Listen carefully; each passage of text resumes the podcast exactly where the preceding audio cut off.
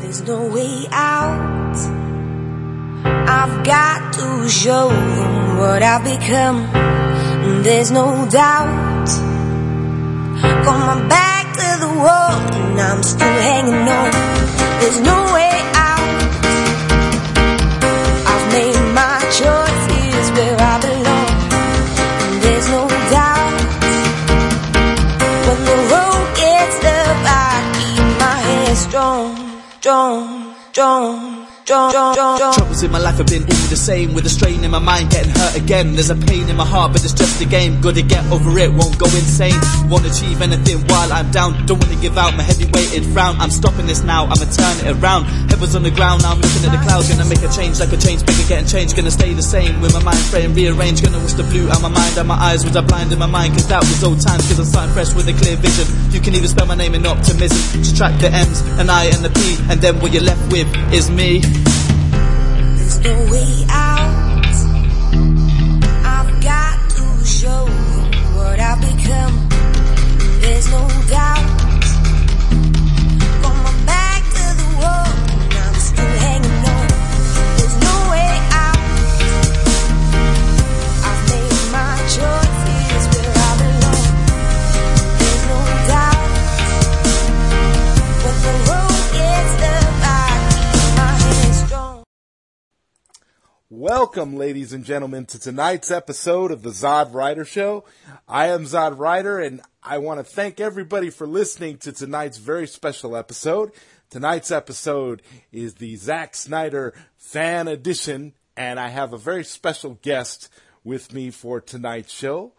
I have Ubermensch, a.k.a. Nate from Twitter. He is a member of the Snyder Cut movement, as we all are. Those listening to this show know that. And you are listening to psn-radio.com. Welcome to the Zod Ryder Show. Nate, it is such a pleasure to have you. How are you, sir? I'm doing pretty good. Thank you for having me. Oh, it's great to have you on here, man. I'm always excited to talk to a fellow Zack Snyder supporter. I don't think that there's anything more fun on the Zod Ryder Show than talking to like-minded Zack Snyder fans like myself. So why don't you tell the audience a little bit about yourself? What are you into, and how did you get involved with the Release the Snyder Cut movement? Oh man, well, as it is with most of us, we fell in love with Man of Steel. We, got amped and just really, took in Batman versus Superman with open arms and just reveled in that, in that style of storytelling, And when Justice League came along, I can't tell you how amped I was for everything, up to the point where it was announced that Danny Elfman was coming on to do his version of, the score. And I was like, well, wait a minute, what's going on with this? Because, Hans Zimmer and Junkie XL were doing that.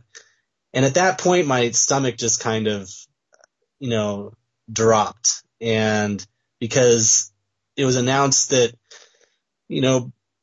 he was going to include the old school, his version of the Batman theme. And I was like, whoa, hold on. Because we're talking about the, the Candyland version of Batman, And, while I loved that theme, it was a huge departure from, I already knew that the feel, the tone to this movie was going to be not what we were used to. And sure enough, when I went in to watch it, I watched it and I was really excited for it because I wasn't going to judge it just based off of the score. And I knew that, Joss Whedon had done, remarkable things with the Avengers movie and with, his other projects. But you really couldn't see the damage that had been done until the opening scene where we saw Henry Cavill's busted lip. So it was hard. And then, you know, I took my kids begrudgingly to a second viewing, you know, hoping that they would, you know, not be disappointed, but they were, you know, and they're you know, 14 and almost 16 now, but they were not as amped as they had been for the previous film. So okay, so your kids were fans of the original Zack Snyder movies as well. Well, yeah, and you know, both of my kids, I mean, you know, I'm out to bad parenting or whatever, but you know, I got him into gaming and then, you know, I got him into this comic stuff. You know, I fell in love with Superman Returns when, you know, back in 2006, because it was like the first Superman film in like forever. And so when that came along, you know, they fell in love with Superman II. And from that point forward, when Man of Steel came out, they loved that incarnation. When Batman versus Superman came out, because I had introduced, you know, the Marvel Encyclopedia, you know, the big old fat thing you can find in bookstores, and then the DC encyclopedia that explains everything about all the characters. And so they're huge gurus. They love to read, and they're like, "Dad, I know more about this character than you do." So it's been really fascinating to see them grow in the fandom and have their own opinions. So they felt it was a little early to have Doomsday in the whole scene. And, you know, I was like, well, I agree, but we have to remember that even Batman versus Superman was tampered with, and so they had to kind of go a different route with it. But yeah, they're huge fans, and my oldest likes to counsel me on the whole Darkseid and Steppenwolf, you know, and their backstories and how it really is according to the comics. And I'm like, well, you know, this is filmmaking, and there's going to be a certain amount of departure, but you know that Zack Snyder, he tries to stay as close to the source material as possible. And while, you know, us as fans, we don't understand exactly how his Justice League was going to turn out, there's a lot of speculation. So it's easy for people who are hardcore fans to judge, because they don't know the whole story. They don't know the sequence. They don't know what's going on. And it's partially because a lot of people judge Zack Snyder based off of his including Doomsday at such an early stage. And it's not fair, because we all know that early on, the script was supposed to include a different villain, but it turned out the way it did, and we all still find a way to appreciate it. Well, I have to say that I believe that that's parenting done right, when you have your children correcting you about characters. I think that's awesome. And as far as Doomsday goes, we know that was an element that the studio wanted included, because the studio wanted the death of Superman. So that's right. So again, you know, you have to look at it like I believe that the other villain we were supposed to get for Batman v Superman was Metallo. Yep. There's a lot of concept art out there with Metallo, and you know, so yeah, I'm pretty sure that was going to be a different movie. And as we know, Zack Snyder had an entire 5-movie arc that got ruined. So we can just chalk that up to more of Warner Brothers' brilliant mandating. It just seems like we're living in a time now where studios feel that it's more important to mandate and to basically create films via committee more than just allowing filmmakers to do what they do, which has always confused me, because I kind of look at it like you hire these high profile filmmakers to make these movies. You trust in them enough to bring them out, to make sure that they're going to give you and give the audience a high quality product. And then you turn around and meddle and try to go in a different direction. And I've just never understood that idea, because you could always get a filmmaker. You could just hire anybody to come in and shoot a bunch of scenes. So I kind of feel like if they're going to be like that, why even get high profile filmmakers to come in and make the movies? Why not just have anybody come in, shoot the footage the way they want, and then just have a trailer company cut all their movies together? You know, and I agree with you. And I think that, it's, you know, I don't think Warner Brothers hasn't always had this issue. You know, they used to be a director driven company. And I think this is something that really,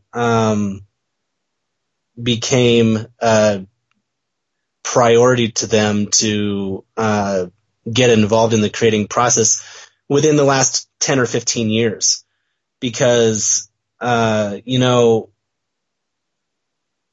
New Line Cinema, which I don't know if they've always been if Warner Brothers has always been a parent company to New Line Cinema, but they weren't always. They acquired New Line Cinema. I don't remember exactly when they acquired them. I think they acquired them shortly before the Lord of the Rings movies. Perfect. But before then, New Line Cinema was its own thing. Right. So what I'm saying is that, you know, New Line Cinema, who, you know, was at the time, affiliated with Warner Brothers, they gave Peter Jackson all the dollars in the world and said, you just make your movie. And he made a trilogy that was really, groundbreaking for film, you know? And, of course, I think that when the Hobbit films came along, he didn't have that same creative freedom. And I think that's why they didn't do as well. Had they, you know, just let him do his thing, I think there was just some studio meddling going on with... there was obviously studio meddling going on with those Hobbit movies. But, I mean, and you can tell that when you go in and you watch the director's cuts of the Hobbit movies that came out later, you'll see some very, very stark differences. And, of course, the movies are a lot longer, the ones that Peter Jackson originally envisioned. But we also have to remember that those Hobbit movies were never meant to be done by Peter Jackson in the first place, you know.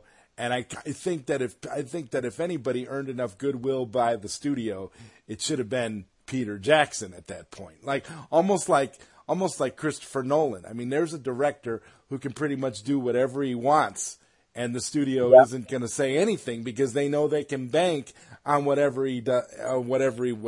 But going through the history of Warner Brothers has a very sordid history when it comes to interfering with films. I mean, they've been doing it for a long, long time. I mean, you can go back as far as Orson Welles and find films where the studio meddled with the movies. And I mean, this is why we've got so many different cuts of Blade Runner. We've got, you know, we have, right. For example, another good example that's very, very germane to this conversation, Superman II.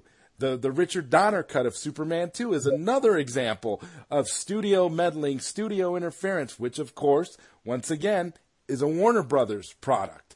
And Superman II situation kind of resembles this one in a lot of ways, but then not quite, because the major difference between the Donner cut of Superman II and the Snyder cut of Justice League is the fact that the Donner cut, Richard Donner was not around to shoot everything that Richard Donner wanted to shoot. Richard Donner only shot so much before he was let go, whereas Zack Snyder was able to shoot everything that he wanted to shoot for his movie before he left the project.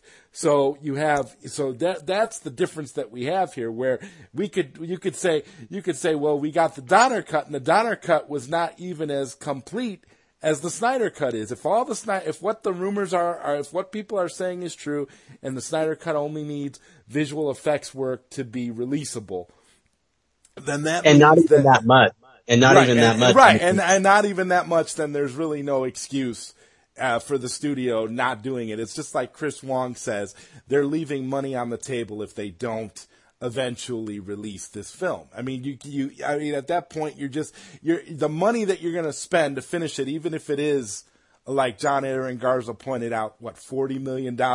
Even if it's $40 million that needs to be spent, that $40 million is a pittance compared to what they're going to make. I mean, think about it. All the controversy and hype surrounding this movie is definitely going to make a return on the investment. There's no way that the movie wouldn't. I would go as far as to say that it would probably be one of the best-selling Blu-rays of all time if it ever gets, if and when it gets released. It's gonna be a huge seller for fans, curiosity seekers, and haters alike. Everybody is gonna buy this movie because there's so much hype surrounding it. I don't remember there ever being a movement for a movie as high profile as this. I don't ever remember anything like it. Do you?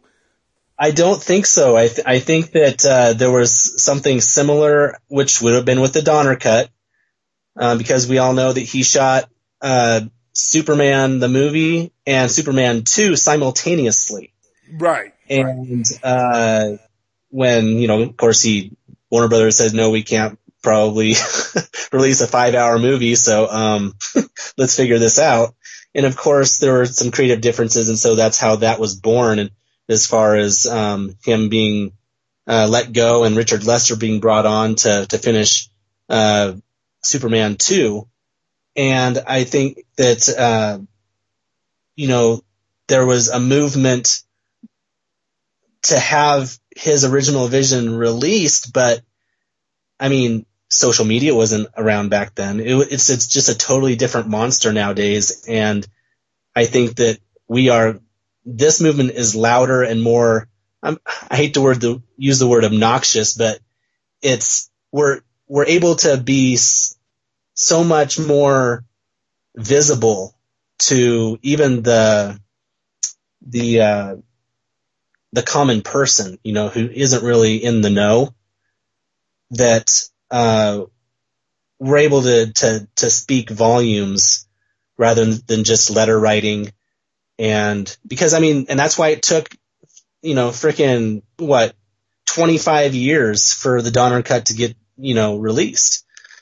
The Donner Cut, what had happened with the Donner Cut was the idea of that getting released. It wasn't so much, and this is kind of how I feel about the Donner Cut. If the Donner Cut was as complete as the Snyder Cut, you probably would have got the Donner Cut a lot sooner. The problem with the Donner Cut was that it wasn't really complete. Right. They had Donner scenes, but they needed Donner to come in and redo it, and it wasn't even Richard Donner himself. If you go back and you watch the documentary about the Richard Donner Cut that's on the Donner Cut Blu-ray, it wasn't even Donner himself that came in to recut the movie. It was another guy. I think his name, I can't remember his first name, but I know his last name was Thau or something. And he came in and he basically assembled it all together, you know, with Donner's approval and everything. He came in and he assembled it the way Donner wanted it and everything, and they used what they had. But even them, they still had to use stuff from Richard Lester's version that Richard Lester had shot, unfortunately, because Richard Donner hadn't shot everything that he needed for his version of Superman 2, which is, again, another major difference with the Snyder Cut. I would have to say that when we finally see this Snyder Cut, not only is it going to be a different movie in terms of what we got in theaters, it's going to be a different movie entirely in the fact that they probably won't use any there probably won't be anything that was used in theaters that was Joss Whedon's, because everything that Joss Whedon shot was reshoots. Yeah, I agree. So there's no. So to me, it's like you're literally getting a brand new movie. It's literally. It's almost like you could say. I mean, this is another reason why it's such an oddball. An oddball situation, because there have been variations on movies before where you have a movie that was shot that was kind of like a hybrid between two directors and stuff. But I can't think of any major cases that we can talk about right now where the movie was shot completely by one director and then turned around and almost completely reshot and reworked by another director, to where there are two vastly different films, two totally separate films that exist with the same name that could easily replace one another. That's something that makes this a very historical thing in and of itself too. I mean, what do you think about that part? I think that I think you're right. I think that the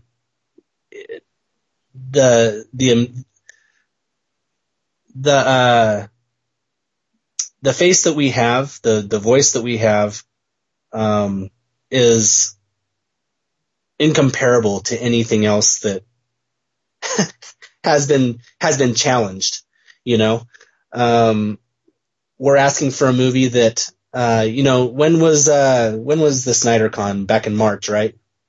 So he said that it's done. It needs some minor tweaks, but you know what? I think that Warner Brothers has a cut or two or whatever it is, but Zack Snyder's got his own production company. The Stone, what is it? Stone Quarry. The Stone Quarry. So previously, Cruel and Unusual Films, and now it's the Stone Quarry. But even in the 3 months or so that since that Snyder Con, I mean, don't you think that any tweaks that, I mean, he could have on his own dime hired his own people to make certain tweaks to this thing? I mean, it's entirely possible that he's been able to work at least a little bit on his own craft.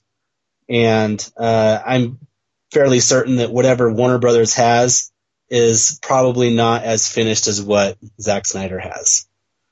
That's what I believe too. And I'm one of those people that also subscribes to that Chris Wong theory that maybe, that there've got to be multiple cuts of the Snyder Cut.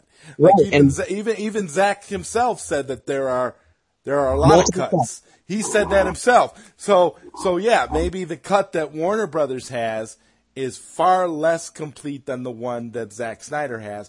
But then, there have been some great points brought up. John Aaron Garza brought up a point recently where he had said that even if Zack Snyder has a more complete cut than the one Warner Brothers has right now, if he worked on it, even if he worked on it on his own time, unless he did so with the permission of Warner Brothers, he just can't release it. Right. Unless he did it with the permission of Warner Brothers, he can't really release it. It's just like, it's the equivalent of like a fan edit of like what Christopher Dawson is working on right now, the Black Suit Edition. You've created, you've got your own version that you've made or you're working on, and it could be, and for all we know, it could be far more complete. It could be polished. It could be pretty much, releasable. But he would have to have, the approval of Warner Brothers for that, and Warner Brothers would have to sign off on that, and all I have to say about that is, who's to say that Warner Brothers wouldn't sign off on something like that? If Warner Brothers gave him permission and said, okay, you could keep working on it if you want to, and eventually maybe we can work something out about releasing it, but you can't release it until we're ready for it to be released. See, that's the thing. We don't know what's going on behind the scenes, so we have no way of knowing, but all we know is that Zack keeps releasing you know, dropping all these little tidbits and of information for us and making everybody happy on viral social media. So I have to assume that maybe there is something like that going on. Who knows? Yeah. And, you know, at least, he's definitely, earning his name to be placed as the director instead of, you know, the theatrical cut. You saw Zack Snyder pop up. It's like people cheered, and then they're just like, that was not a Zack Snyder movie, you know? So, I mean, I'm of the belief that, he's got a far more put together, he probably has a cut that if you went to his house, he could probably show it to you in his little home theater that he has. He could probably show you his cut, and it would be a complete cut of the movie.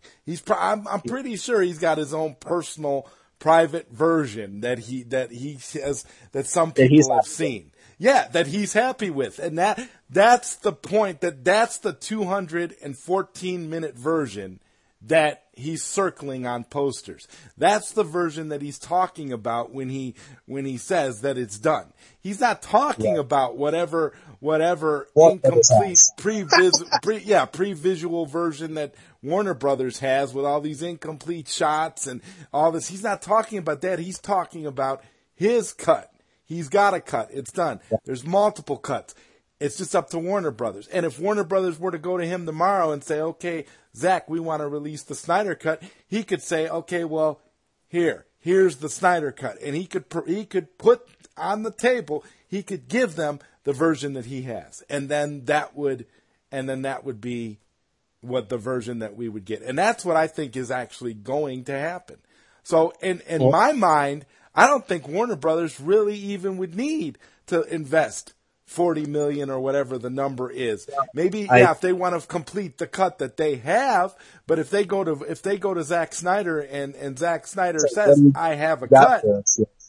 Because I tell you what, I mean, God bless his family and everything that he had to go through, but I know that if I were in his shoes and I had been working on a project that I knew was just getting, you know, reworked, That's some cause for, you know, primarily for what, you know, happened with his daughter.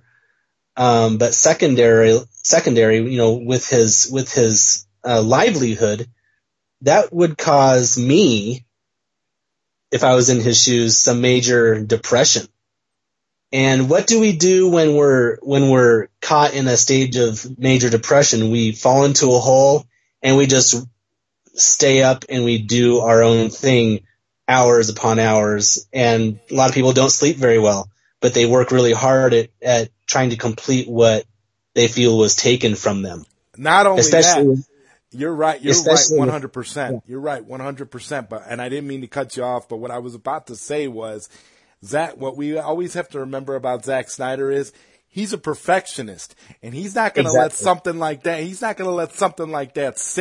He's not going to let that be a blight on his name. So if Zack Snyder is being Zack Snyder, we can rest assured that he has a completed cut of Justice League. He's not going to be doing all of this, and he's not going to be saying all these things and answering all these questions if he doesn't have something real. That's what I'm saying. This is why I don't, knowing the kind of filmmaker he is and knowing what he went through and knowing where he's headed, that's not the kind of guy he is. He's not going to do that. He's not going to just turn out and release images of Darkseid and all these pictures from his film that we're never going to see. He knows that he has a cut that would be palatable for all of us, that everybody would love. He knows this. He knows and he probably knows what Warner Brothers has as well. And the idea that Stone Quarry, that he has his own production company, that he could have had worked on the special effects for many months now. Yeah, for how many months? I mean, my God, it's been like 2 years. He stepped down in what, May of 2017? Yeah, I think it was something like March or May. I don't know. Yeah, he's had 2 years to sit in the dark in front of his Batcave screens, you know, to meddle with his stuff. And he knows people. I mean, it's not just him working on this thing at Stone Quarry. He's got his own that could be working on this stuff while he's doing Army of the Dead or whatever else he's been working on. But I don't think that we're looking at a cut that is just in the hands of Warner Brothers. And there are a lot of people within the movement that are, concerned with that. They're so concerned with just not having the surety that things are.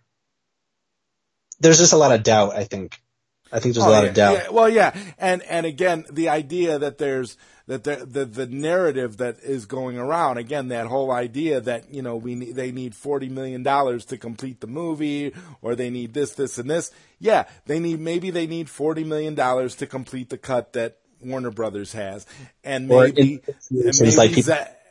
Zack Snyder has his cut ready to go, and all Warner Brothers has to say is, okay, we want to release the Snyder Cut. I'm assuming that if they're going to release the Snyder Cut, they need Snyder's approval for whatever they release, because he's still the director of the project. So if that's the case, then they would go to him and he would say, okay, here's the completed cut, and he would give them what he has. They already smeared him once with the theatrical cut because it clearly wasn't his movie. Right. They should have just put Joss Whedon on the director's cut, or on the theatrical cut, directed by Joss Whedon. I was talking in DMs. I was talking to John Aaron Garza about it, because I wanted to know, because after he wrote his article, he got a lot of flack about the whole, what we've been talking about right here, the whole $40 million for Warner Brothers. And he had pointed out to me the whole thing about how if Zack's been working on it in his free time, that it, that it's like kind of like a fan edit, because he's not, he's not doing it for Warner Brothers. He's doing it for himself. It's his own personal cut. But the idea that they don't, the idea that you can't have, that they can't coexist, that they can't have, that just because Warner Brothers has an incomplete cut, it doesn't mean that Zack doesn't have a complete cut. And that's always been my argument. My argument has always been, you can have the studio could have their incomplete, and Zack could have his completed cut. And eventually, once the two come together and contracts are signed and deals are made, there's nothing that says we won't get the completed cut that Zack wants us to see. At this point, the idea of Joss Whedon getting full director credit for Justice League, I believe the reason why that didn't happen was because Zack Snyder wanted to retain the rights so that he could eventually give us his director's cut. Because think about it, if he got his name taken off the movie, it would probably be a lot harder for him to give us his director's cut. Now he can give us a director's cut because his name is still on the movie. The only reason, I believe, Richard Donner's name got taken off of Superman II was because Donner specifically asked to have his name removed from the movie. Snyder, I don't believe, asked to have his name removed from the movie. I think Snyder stayed, still kept his name on it just so that he could eventually put out the version of the movie that he intended. So, well, it's that, and it's also, I think that he got permission. I mean, Richard Donner had said, screw it, and said, do whatever you want. And they had reshot a certain percentage of the film that would allow Richard Lester's name to be placed on there. Right. Right. But they lied about the percentage of footage that Whedon shot too, because they made it seem, made it seem like, remember all those articles though that made it seem like Whedon was only going and doing small things. Whedon basically reshot like 98% of the movie and then reworked everything else. And in the the end, we're left with what we got, which doesn't even scratch the surface of what Zack Snyder wanted to give us. So as far as I'm concerned, it's like he technically could have got a director credit if Zack Snyder wanted his name off that movie. Right. And you know, I think that Joss Whedon gets far more of a bad rap for this than he probably deserves. But the reason I'm angry with the whole Joss Whedon thing is that if he knew that he wasn't going to be able to do this and just, you know, bring a justifiable, bring a movie to the audience that was going to be up to par with what Zack Snyder would have approved of. I mean, he could have just said, sorry, Warner Brothers, I'm not going to do this. You know, he could have just walked away and said, look, find somebody else to trash this film because I love these characters and I'm not going to do it. Yeah, he could have done it. Yeah, and so that's what I'm upset about. And while he, you know, he did what he did, and I think there was a certain level of control that he could have just said, you know, I'm not going to do that. I think what would have happened if that was the case, had Joss Whedon turned them down like he should have, we may have gotten Snyder's original vision, or at least what Snyder shot, because they wouldn't have had enough time. I think they had it in their minds that they wanted Joss Whedon to come in and do it, and because Joss Whedon agreed, that kind of enabled Warner Brothers to do what they wanted to do, which was basically ruin the tone and make a family-friendly movie. And it was a deliberate attempt to sabotage DC and give Marvel the upper hand. That's exactly what it looked like. And when you go back and you really look at the timeline and you really look at the way things happened, it's hard to argue that this was anything but self-sabotage on the part of Warner Brothers, honestly. Well, you know, as far as I'm concerned, we are now up against, not even going to say up against, but we're dealing with a Warner Brothers that is not the same as what we were up against 2.5 years ago. I mean, after Justice League was released in theaters, I mean, all hell came down, and everybody was either let go, fired, or quit. And, you know, of course we know Kevin Sugihara, you know, he self-sabotaged by doing the dirty with some young actress. But, you know, Geoff Johns is doing his own thing now. Thank God. Keep him away from movies. Great comic book writer, but, you know, keep him away from movies. And, you know, I think that we're looking at a group of people that have seen the Snyder Cut. I mean, Walter Hamada, he's a horror movie guru. You think he's going to watch the Snyder Cut and go, this ain't too scary. I've done worse. You know? So, I mean, I think that he's a Snyder fan. I think there's a lot of people that are being brought on. J.J. Abrams it appears that he's being brought on with Bad Robot, and who appears to be a friend, colleague, or otherwise to Zack Snyder, gets along real well with him. Like it or not, James Gunn also has worked with Zack Snyder. I mean, it's entirely possible that here down the road we could not get maybe exactly what was being projected 2 or 3 years ago as far as how the DCU would move forward, but the quality of film is going to be back on track to what we want. And there are a lot of people that, you know, Warner Brothers came out and said, hey, we want to do different flavors of films. Every character is going to have their their light in the their time in the light to shine however that character is supposed to be. Shazam, I mean, I liked Shazam. A lot of people didn't. But the reason I get it is because, I mean, it's an adolescent film. He's a kid who is going to be – he's going to have an ego and be selfish and, you know, he's going to act like a child, you know. And that film, to a degree, really worked for me because I understood that that's the premise. That was the tone that – I mean, I don't know how – if my kid, because I got a 14 and an almost 16-year-old, and I can tell you that if they had superpowers, they probably would have like act the same way and said, "Hey, I'm better than you, or I don't take things seriously." And why should he take someone seriously? He's going to get his ass handed to him by Dr. Savannah, you know, because he's cocky. And then, but you know, I see that in future films, he's gonna mature. He's going to mature pretty quickly because he's going to get his ass handed to him several times over before he finally gets it and says, I got to take this stuff seriously.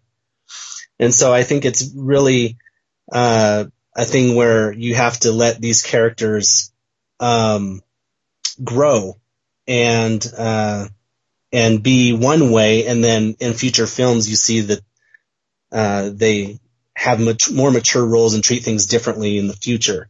Same with, you know, it's just every character. I think it's okay to have different flavors. But in saying that, we have to say, okay, well, guess what? Zack Snyder has a flavor too. And it's okay to do dark films. It's okay to do bright and funny or more lighthearted films. What's important to me is that they're all connected and in one way or in another. And one thing I appreciated about Shazam was that there were those nods to Batman versus Superman, the events that happened. There were, we got a headless Superman, but if we're to understand that he just wasn't available, to screen that or to film, then, I mean, it's whatever. But you know what? We got a nod to Batman versus Superman, and they didn't have to do that. They didn't. They could have just said, screw the whole past and not acknowledge anything. And then we would have been even more upset, you know, but at least they threw in those nods and we have that connection to where at least, you know, we understand that it is part of the same world. It is part of the same universe. And, but yeah, that's just my whole piece on who's still currently or who's there now, who we're up against. I think we're, asking the Snyder Cut from a group of gentlemen that, or maybe ladies too, that are far more Zack Snyder friendly than we think. And in order to gain their favor, or if we even need to, because I'm sure they have their own agenda as far as maybe they want to release the Snyder Cut, but they're just working through negotiations. And it's taking a little bit of time, but I think it helps us to remain positive and to not and just to ask for it, you know, considerately because of the situation. I mean, this all happened due to a family loss, and that's what's most important. That's what's most important is that we are thinking about the American Foundation for Suicide Prevention. And then secondarily for the Snyder Cut. And I think it'll happen. It's just going to take a little bit of time, especially if there are, contracts to be finalized, people to get paid and, you know, negotiations to move forward as far as bringing on Zack Snyder potentially with, J.J. Abrams and a slew of other great directors that we can confide in to make our. Now I have hope for that J.J. Abrams will come in being an ally of Zack Snyder. But I kind of, on the one hand, though, I kind of don't understand people making the correlation between J.J. Abrams getting this new deal and the whole DC universe. Because From what I understand, the stuff that J.J. Abrams is going to do is more pertaining to his TV shows and other projects that he has from Warner Brothers. It doesn't say anything in there about him coming in and doing stuff with the DC universe or anything. It seems like he's going to be doing an entirely different thing. So I'm not trying to burst anybody's bubble on this J.J. Abrams thing, but I just don't see the correlation really between the two. I'm hopeful, and I would like to believe that, you know, J.J. Abrams will have some pull overall in helping us get the Snyder Cut and maybe be an ally to Zack. But at the end of the day, it just kind of looks like the deal that J.J. worked out, it was more of a corporate deal in regards to projects that J.J. has already been working on and is working on in the future, not necessarily anything DC related or superhero related that is going to really have anything to do ultimately with what we're trying to accomplish. So that's kind of where my take on the J.J. Abrams. Like I said, I'm hopeful that that's the case, that he will be involved in some way and that, you know, he'll ultimately be an ally. But when it comes to, you know, just the overall generalities of the deal, I just don't see it really having anything to do with us. It's a big studio. You know, he's going to be working on completely different things, and it doesn't necessarily mean that the two are going to meet at all. So so that's just, you know, but that's just how I've interpreted it. I don't really know, but from, you know, it sounds like it's a big lucrative deal for J.J. Abrams and Bad Robot. And who knows, maybe it will trickle down into DC at some point, but I don't know. I'm a little bit concerned in regards to James Gunn, because I'm not happy that James Gunn is working on DCEU properties and also still working on Marvel, having one foot in Marvel, because we've seen how that works. We've seen what happens when you bring in a Marvel Studios director to come in and do a DC project. I mean, right.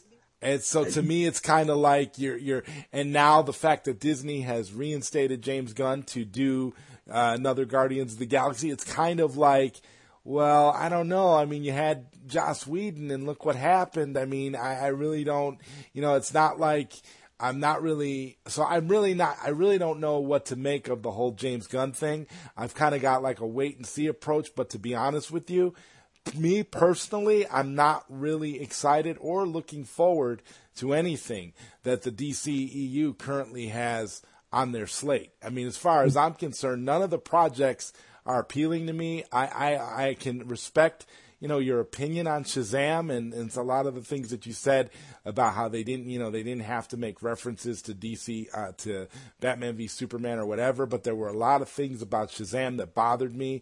And one of the major things that bothered me is might not be something that you would expect.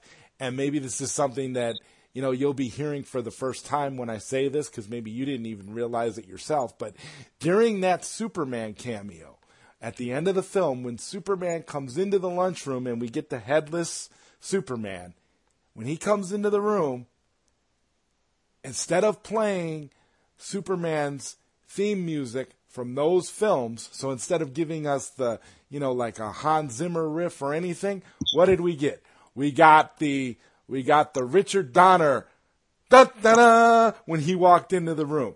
And it was very subtle, but it was there. It was once again the use of Superman music from a prior iteration of the character that has nothing to do with the Superman that was established by Zack Snyder. So that to me was a big red flag, and that actually was a good example of how they're trying to make us forget again about about some of the stuff that's happened and trying to get us to be more embracing of, you know, the nostalgia for the Donner verse. And here's the thing about that. I love the Donner films. I am in no way a hater of the Christopher Reeve films. We've all grown up on those films. We love those films. We love that version of the character. But at the same time, you know, it's the idea of, it's a different thing altogether. And if they're not, and the thing is, they're not, that just shows me that they're really, that they're not trying to embrace what came before, even with all that, you know, Batman v Superman and all that, you know, the Black Zero, all the, you know, little clippings and stuff, all that stuff was just Easter eggs and homages to the previous films. It doesn't necessarily, you know, it doesn't necessarily feel to me, it doesn't necessarily feel like Shazam connects with those other films in a way that, in the way that it should. I feel like they really, they went out of their way to distance themselves from those other films, almost as if they were trying to say that Shazam is almost, I don't want to say parodying those other films, but kind of like, you know, I got a whole tongue-in-cheek feeling about it, not in a good way, like I get from the Daredevil films. And I understand that, you know, Shazam is a much, you know, is a much lighter character, and also, like you were saying, he's probably going to mature through later films, but I've been a big fan of the character my whole life, and to me, you know, I just was not happy with the direction that they chose to go with this version of the character. But, I mean, I can respect where you're coming from, and I can understand, you know. John was also in the mix on that movie, wasn't he? Huh? Wasn't Geoff Johns, wasn't he in the mix on that? Wasn't that the last film? He was involved. Yeah, Geoff Johns was involved as well. So, like I said, and what bothers me the most is they use that Richard Donner music for that Superman cameo, and yet they're trying to distance themselves from Justice League and are acting like now all their movies are going to be standalone and they're not really all that interested in a connected universe. So it's kind of weird to me, like, okay, you're trying to distance yourself from Justice League, but you turn around and give us something that is directly from Justice League, which was when Danny Elfman decided to use the John Williams Superman music. So, right. So that to me is it's a really big problem that I have, because you know it's like Warner Brothers is continually spitting in the face of the fan base, and they're not trying to rectify anything. They're just continually just doing anything, and they're just trying to distance themselves more and more from anything that Zack Snyder created. And I don't know what the hell they're doing with this Wonder Woman 84 movie, but I just, all I know for sure is that I'm really, as far as enthusiasm goes for these future projects, man, I'm really on the bubble. I could take it or leave it at this point. Well, let me throw a little bit of hope at you. Okay, so Geoff Johns is in his own camp. He's doing ghost frickin' whatever he's doing now. And Shazam was the last thing he's on. He's not involved with Birds of Prey that I know of. He's not involved with the Joker that I know of. He's not involved with any of these future movies that they're doing that I know of. I think he's done. His influence is over. And I think that I don't think he's involved with this New Gods thing, which I want to talk about. What do you think of because what matters to me is the continuity. Continuity benefits, and as much as some people loved or hated Shazam, at least they had those Easter eggs that connected it to Man of Steel and connected it to Batman. That was kind of like, and I'm gonna give you an example. If you watch the Marvel Daredevil TV show on Netflix, if you watch the very first season of Daredevil on Netflix, they had some newspaper clippings from Avengers from 2012. Now, what they're showing you there is they're showing you that it's loosely connected, but they're not really, they're just committed.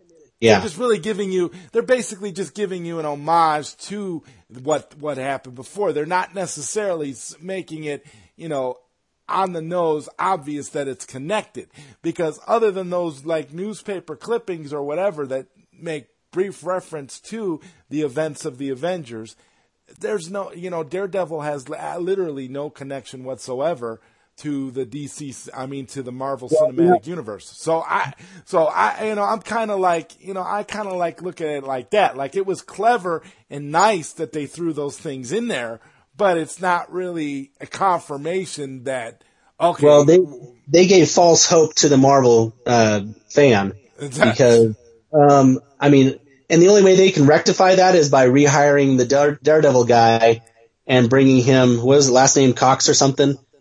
And to bring him on and include him into these movies moving forward, but I don't see it happening. With DC, what I'm looking forward to is the possibility, the very real possibility of them releasing the Snyder Cut, finding a way to make it canon, because they totally could. I mean, you take the very end,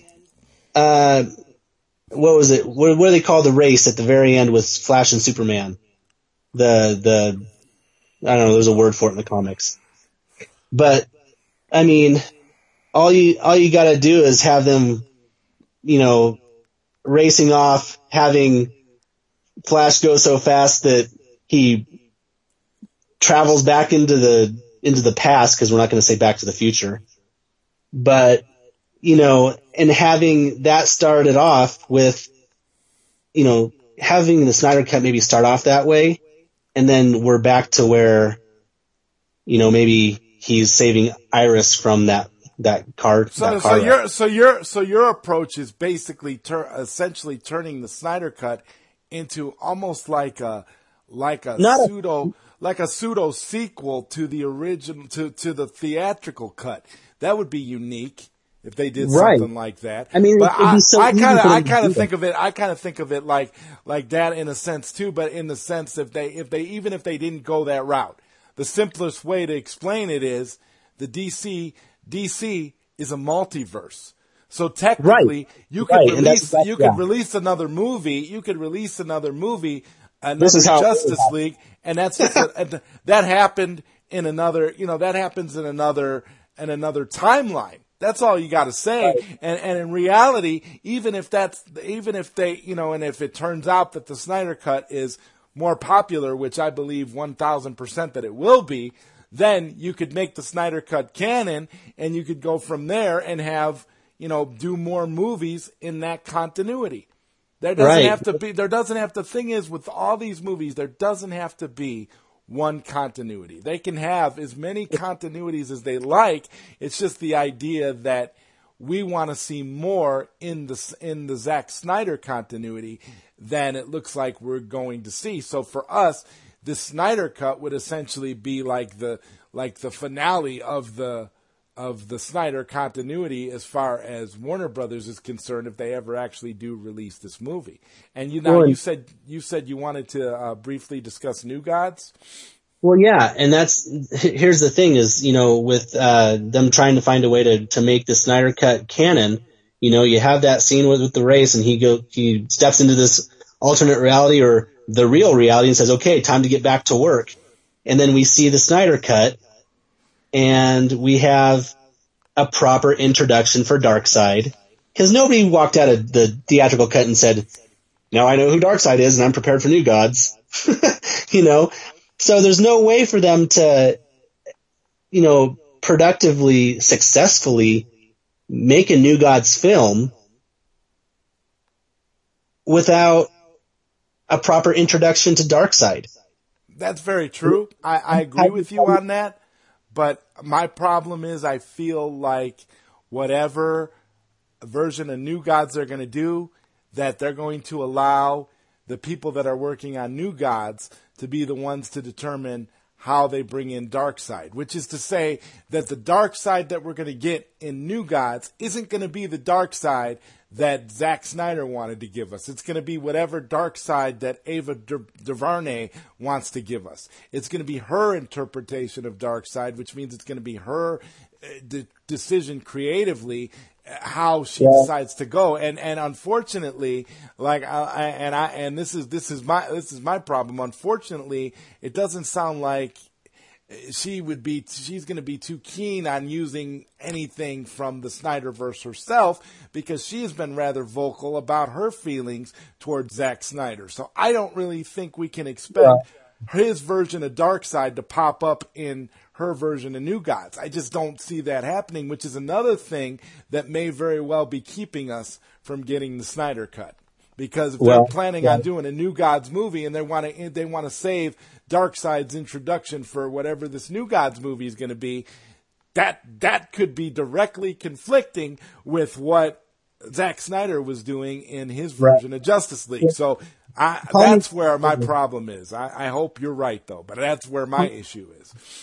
Call me crazy, but I mean, I think that the whole reason a lot of these productions have been put on hold or delayed is the whole Snyder Cut debacle. And of course, I think that if they can find a way to bring that out and make it canon, things are going to move so much smoother. Oh, absolutely. You know, when it comes to, here's an interesting theory I have on Wonder Woman 1984. And that is that, you know, we see that it's a brighter film. We see that it's, some people fear that it's going to be different in tone. And I feel like it's not going to be so much of a departure, rather than maybe it's one of those things where Wonder Woman by accident finds herself in a different realm, where because we've heard whisperings of Hawkman and Hawk Girl. Well, Hawkman and Hawk Girl were never part of the original Justice League. What were they a part of? The Justice Society. Justice Society, yeah. So if we can think about maybe the possibility, because Patty Jenkins says, well, you know, you're going to understand. It's going to all make sense. Why is Steve Trevor's back? Well, what if she stepped into an alternate time warp, or in which isn't necessarily a flashpoint? It's similar, but it's a way for the DC universe to introduce the Justice Society and then bring them all together so that we can have a greater, bigger Justice League. Yeah. So, and also doubling down on the idea that this is a multiverse where we can have multiple continuities. Exactly. So that in and of itself, if like what you're saying is true, if that's the direction they go in, I'm all for that, because I think that is what we need to see. We need to see the idea that there's multiple continuities, there's different universes out there, there's different timelines, and as long as they do that, you know, there's no limit to the amount of stories they can tell or what direction they can go in, because you've got a multiverse. So that's your excuse. That you don't need to do a flashpoint. You just need to show that there's a multiverse so that you can justify doing all these different movies in different continuities. I think that's exactly what Wonder Woman 1984 is going to be. I think that's the movie that's going to introduce a multiverse. We all know that the Justice Society came to an end and merged with the Justice League. And so I really think that it's a step into a different realm or a different verse where it's very possible that those characters are brought into the Justice League world. And so I don't think it's so much going to be a departure. It's going to be a brighter film because it's the 80s, but Patty Jenkins has also said that she was very careful not to make it a movie where it was a pin drop, you know, a joke every 5 minutes type of thing. It was still going to be a serious film that they were treating. I mean, you have to look at Patty Jenkins' slate of movies that she's done. I mean, has she ever made a movie that was comical or lighthearted per se? I mean, she did Monster.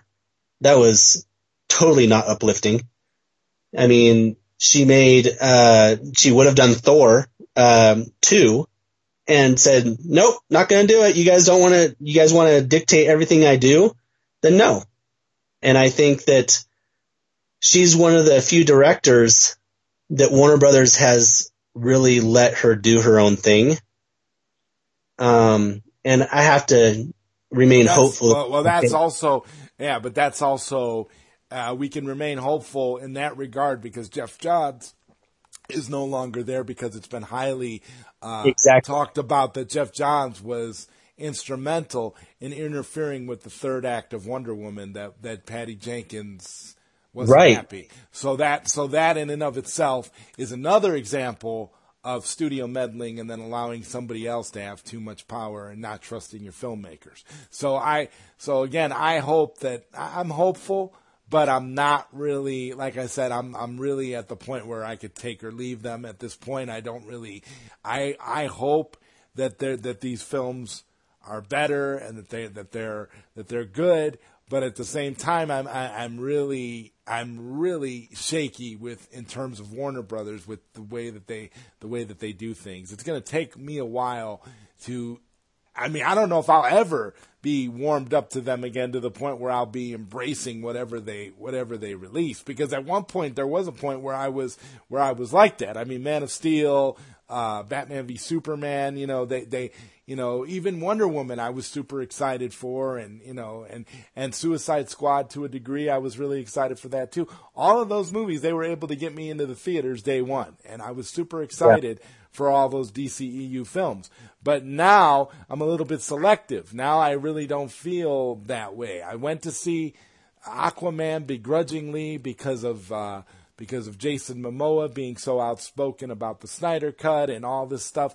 So I really wanted to go into Aquaman and be super happy for Aquaman. And you know, although there were some things I really liked about Aquaman, there were some things in the movie where that just felt a little bit off and just kind of felt deflated for me. So after Aquaman, I really have not been super excited for anything that the DCEU has produced. Even these upcoming films, Joker and Birds of Prey, it's like, I don't really, Joker looks like it's going to be all right. But then when you look at, I really don't know all that much about Birds of Prey to be excited. And at this point, I really don't care. I'm just hoping that something happens in our favor and Warner Brothers does something to make us happy as fans and kind of repairs the damage that's happened with Snyder fans and allows us to at least get what we want and what we've been trying to get, which is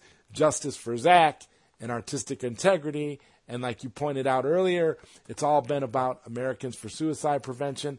So all of this stuff is wonderful, and hopefully, you know, there'll be something to be super excited about moving forward.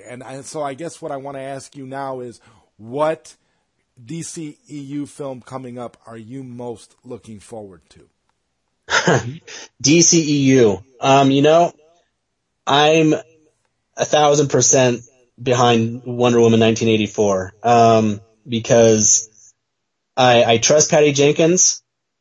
She's been very close with both Zack and Deborah Snyder, and has taken huge amounts of help from them and guidance. It would not surprise me if Deborah Snyder and or Zack Snyder have been to that set on a number of occasions to see what's going on there. I mean, and lending a hand here and there. I think that what we are going to see is going to turn out to be something special, and it's going to catch us off guard because a lot of people in the movement are very skeptical about, you know, with the whole, you know, the colorful propaganda. And I'm just sitting here going, well, you know, I guess I better not go see John Wick then, because he had a very colorful poster. Yes. Right. So, you know, that's the stand.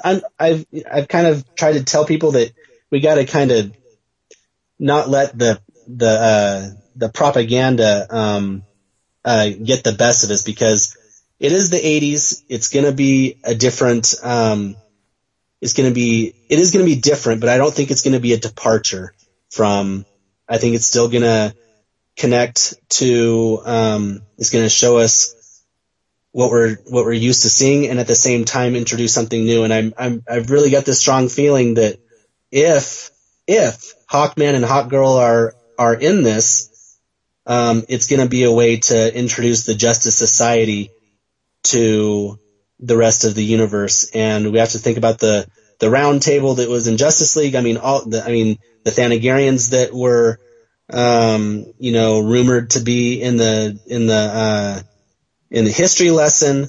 I mean, all of this stuff could very well come together. And when she says it's all going to make sense why you see certain things and they don't make sense now because you don't know what's going on, but it's going to make sense when you see it.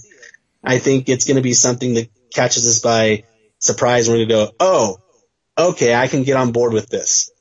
And, but as far as so that's the one I'm most excited for. I do think that, James Gunn's, Suicide Squad 2 is going to, relate to Birds of Prey in some way, because it's the same side of that, fandom or that side of DC. I think there will probably be a connection there somehow.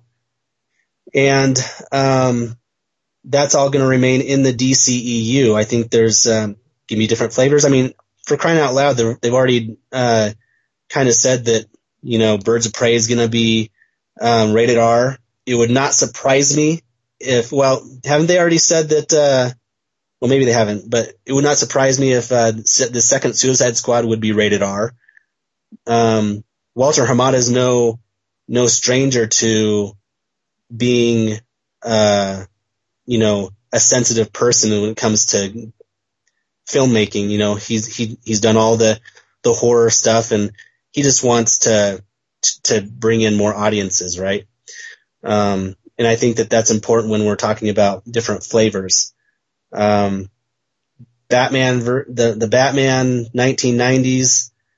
I know we talked a little bit about that, but I think that if Joaquin Phoenix if this Joker movie does well, and he's on board with doing more movies in that character, that possibly this 1990s Batman could merge with that Joker, and that could be another different universe by itself. Ben Affleck, he's sure staying in that Bruce Wayne shape for some reason. And, that's true. It would not surprise me if, because we're talking about a new or a different, Warner Brothers than we did 2.5 years ago. I really think that, there's still room to let Ben Affleck do the movie he wants to do. And, there's no reason why we can't have two Batman movies in production at the same time. You just have to let the audience understand that there's a multiverse. And I think what's important is that 1984 is what's going to introduce us to the multiverse. I think that's going to be the movie that does it. Yeah, well, all that being said, I definitely hope that you are right. This has been a fun show, man. We've covered a lot of topics, man. How do you feel this being your first podcast? Have you enjoyed it? Absolutely. Yeah. I'd be down to jump in on some other ones. I got lots of crazy ideas, and I think about this stuff all the time, and I'm like, the what if? It's a lot of it's tinfoilery, right? But right. I'm of the mind that, again, call me crazy, but we talk about, so Joseph Campbell, the guy that, he's quoted on the All the Gods t-shirt. Yeah. He wrote books about it's not theology, but it's heroics and how that affects our culture and all of this different kind of stuff. And so, and maybe I didn't word that properly, but he was of the mind that I believe, and I'm of the same mind, that our imaginations provide an open doorway to things that really do exist somewhere. If someone drew up a unicorn, it doesn't exist on this planet, but if we thought of it, it exists somewhere. And I really do believe that, you know, there's, you know, and I've got, I grew up with a kind of a unique belief system, but it's, you know, we're all, in my mind, we're all gods in embryo, you know, we all can be the best we can be. This earth is, you know, this is where it's our time to grow. And after this, I mean, I believe in an afterlife. And I believe that, you know, this is just the first step of our evolution. And I think that if you can believe a man can fly, it's because someone's flying around somewhere else, you know. And that's the great thing, is that all of this stuff that's near and dear to our hearts is our imagination, but it's I don't know. I think that our, what we have a love for is something that, it exists somewhere else. I'm not saying that there's a Superman somewhere. I'm just saying that. Hey, there might be. For all you know what I mean? It's just like, we are definitely, not meant to just walk this earth and then die, and then that's it. I think that there's a lot more to everything, and superheroes provide that escape for us to be able to say, hey, you know, we don't have capes on, we're not you know, shooting laser beams out of our eyes, and we're not, you know, lifting, you know, we're not defying gravity, you know, being able to pick up huge things and loft them someplace, but, you know, we are doing huge amounts for suicide prevention, and we're doing everything that we can to make a difference, because we all have to remember that, you know, when we do this Project Comic-Con thing, and I've already talked to Mr. Will Rollins, and he's assured me that, you know, these banners that we have going around the bus stop and all of this stuff is going to have that American Foundation for Suicide Prevention stamp on it, and it's going to really bring awareness to people who may not even care about movies, but they care. But what will catch their attention is that, oh, this is a fandom that is donating towards something that I too have, you know, felt the impact of. Because there's a lot of people that have lost family members that maybe aren't necessarily movie fans. You know, but they'll donate to something that makes a difference in their life too, regardless of what their secondary, you know, pull is. Exactly. So. Exactly. Well, you know, that's fantastic. I believe everything that we're doing in the Snyder Cut movement is wonderful. And my friend, it's been wonderful having you here tonight. I hope that you'll be willing to join me again sometime. Yeah. Just let me know anytime. That would be great. That would be great. And, for those listening in, you can find Nate on Twitter. Ubermensch is your name on Twitter, correct? Yeah. Ubermensch 1938. Ubermensch 1938. Yeah. So definitely check him out on Twitter. I've been following him on Twitter for a while. It's awesome. It's fun on Twitter. Hashtag release the Snyder Cut. We got the RT Snyder Cut, home base, Twitter page too. Definitely check out Fiona's, forsnydercut.com website, for more information if you're interested in, learning more about the, release the Snyder Cut movement. And of course, the Americans for Suicide Prevention. And it's all some great stuff. But again, Nate, I do want to thank you for being here tonight. I want to thank everybody for listening. You've been listening to the Zod Ryder Show on psn-radio.com. Next week, I'm going to have Chris Wong Swenson, John Aaron Garza, and Dave the Film Junkie all on one show. So it should be interesting. That's going to be next week on the Zod Ryder Show. And we are going to wrap things up here tonight with a track from my good friend Georgina Revel. This is Kingdom. Thank you, everyone, for listening. Good night. Kingdom,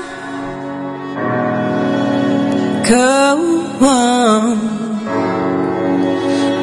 them apart one by one. You've met your match, but things will never be the same. The world is watching as I rain.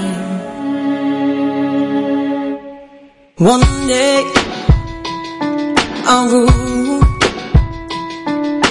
One day I'll bear the cross and the ridicule, the things that you do and the words that you say. Big separation in the church and the state. Build a mousetrap, then I let them eat cake. Nothing like revenge with a personal taste. Nobody wants me around. Everybody here drop my name like the pound. Nose get away and just a face in the crowd. Sheep to the slaughter, bitches. I give my all to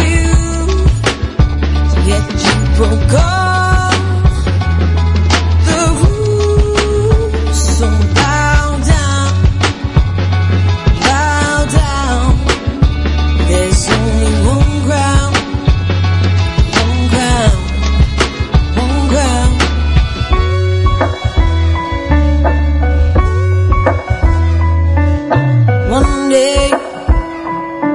I'll fall. One day this game of thrones may topple over walls. Off at your peas, only offered in wounds. Part of my back's to the guillotine cuts. If you meddled on the things settled as a dust. Nothing to regret it, peasant was I not just. Nobody wants me around. Everybody here drop my name like the pound. Nose get away and just a face in the crowd. Sheep to the slaughter, bitches. I give my all to get you broke off the rules. So bow down, bow down. There's only one ground.